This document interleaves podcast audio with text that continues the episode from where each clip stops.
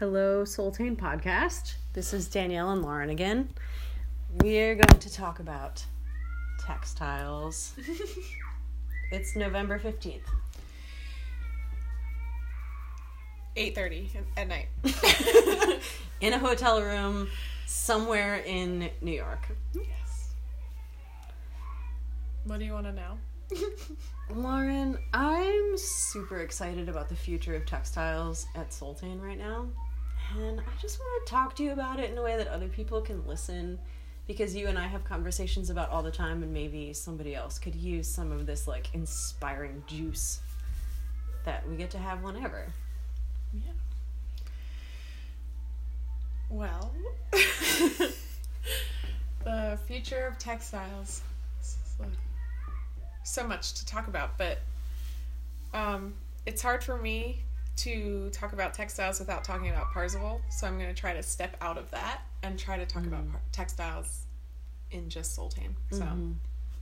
so looking at textiles in Soltane, I see obviously Entwine at- in Phoenixville in a shop, and um, we had a um, what was it October eighteenth? We had a Indigo social that went so well. It was a little workshop introduction to shibori techniques dyeing with indigo, and um, it was this just this light bulb and amazing like duh we need to be doing workshops. We need to have the community in here. We need to be connecting to people in our our neighborhood and um, other fiber artists and um, yeah just reaching reach out from our little tiny space to the broader community so um, What where is shibori from? What does that word mean and like where it does it, means bind to to bind? Uh-huh. um, it's from J- japanese culture Ah. and it's um, so to, to when you're making a shibori um, garment or just dyeing raw fabric you're binding the the fabric with rope or twine nowadays with rubber bands or clamps or you know any anything you, that you can close off the fabric from receiving the dye and then that part stays white while everything else turns a, that really brilliant indigo that really popular indigo color right now Gotcha. Yeah. That's cool. ali Emmerich knows a lot more about shibori techniques than I do, but um, what I do Allie know, ali Emmerich is awesome, by the way. but that's the the gist of it. That's the main, you know, important parts. so I'm really excited about, like, when you say indigo dye, I am really ignorant about anything to do with textiles, except for what I see you guys doing. But I know that Soltane has a shop in Phoenixville that has a loom and different, you know, different things going on, and you're selling different things. But then we also have the potential of this huge, beautiful estate in Glenmoore that has horticultural perce- like potential. And there's a studio there with looms, and there have been some talks about like growing different fruits and vegetables that could potentially be used as dyes and like different weaving techniques being used in the studio and like it being more of an attraction like Yeah. bringing people Yeah. in who are also Maybe doing this- textile design Yeah, and creating a textile community that's like not just us and people that we know and like bringing in one person who we're gonna suck all the way in like Allie, but also people who are just bringing their one perspective about textile design to our scene, sharing what they know, like getting some sort of inspiration from what it is that we're doing, and then going about their life. So I don't know. I'm just gonna stop talking and let you say waiting- something. I was waiting for a question to wrap up. I don't know what the question is. Just tell me where I'm wrong, or You're not. There's nothing wrong with what you just said. Um, yeah, I think there's. I feel like my recapping right now uh, is probably not. use those nonviolent communication techniques. Yeah. Oh, I guess I didn't really even mention that in the beginning. Uh, the first podcast about nonviolent communication techniques for the Camphill Foundation leadership training program. Um, but that is the main theme for the next six months. So, Mm-hmm. um, and just a brief tangent. The not uh, the one of the main. Well, we didn't really since it was cut short today. We didn't really get into really deep into nonviolent um, communication, but NVC for short.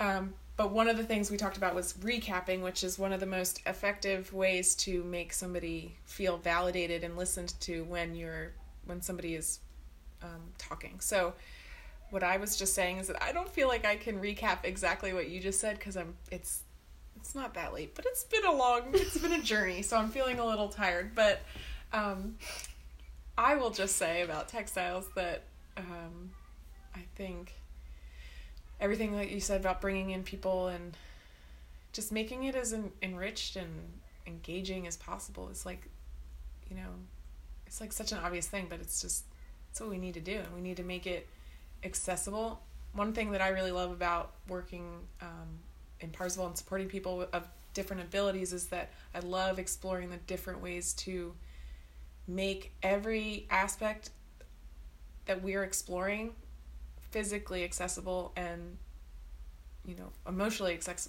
accessible and um, you know just so for one example a concrete example because those are important in Mhm. non-violent communication um, Mm-hmm. When we purchased when Soltane purchased new sewing machines for the textile studio um, I chose the model that I chose for m- many reasons I love Bernina but also because there are lights and colors and uh, large symbols and clear, very intuitive symbols on the machines that help people know where to press, what to do. If you need a certain action, there's a, a symbol on it that represents that action.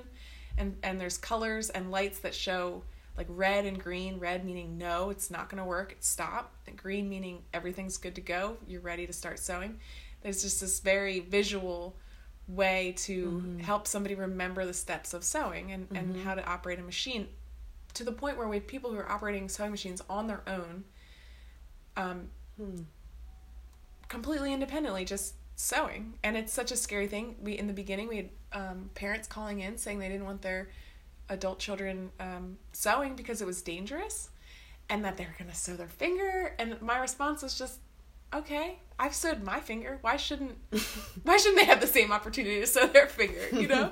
Like of course i don't want them to do that. And I don't, that's not that's not the whole point but why take away this really amazing experience just because you might sew your finger which by the way nobody has sewn their finger in the two and a half years that i've been working in a textile. So and we've had more people than ever i think sitting at sewing machines. It's typically always sitting at a loom or you know dyeing or or printmaking all of which involve zero sharp objects.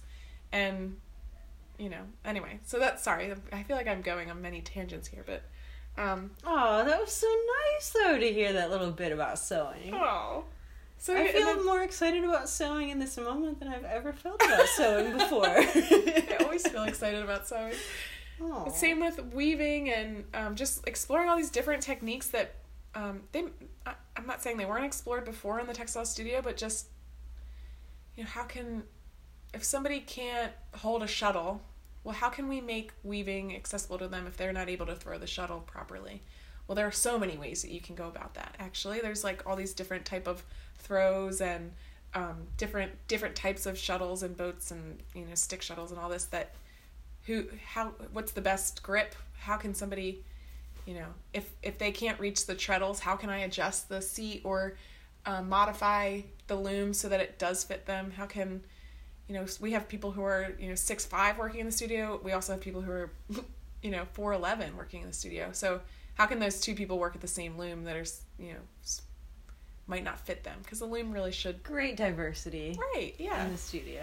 That's awesome. and uh yeah. I lost my train of thought but that's probably good. I feel like i'm rambling a little i don't know if Let's take a break, shall we? yeah that's good idea. Let's get a word from our sponsors.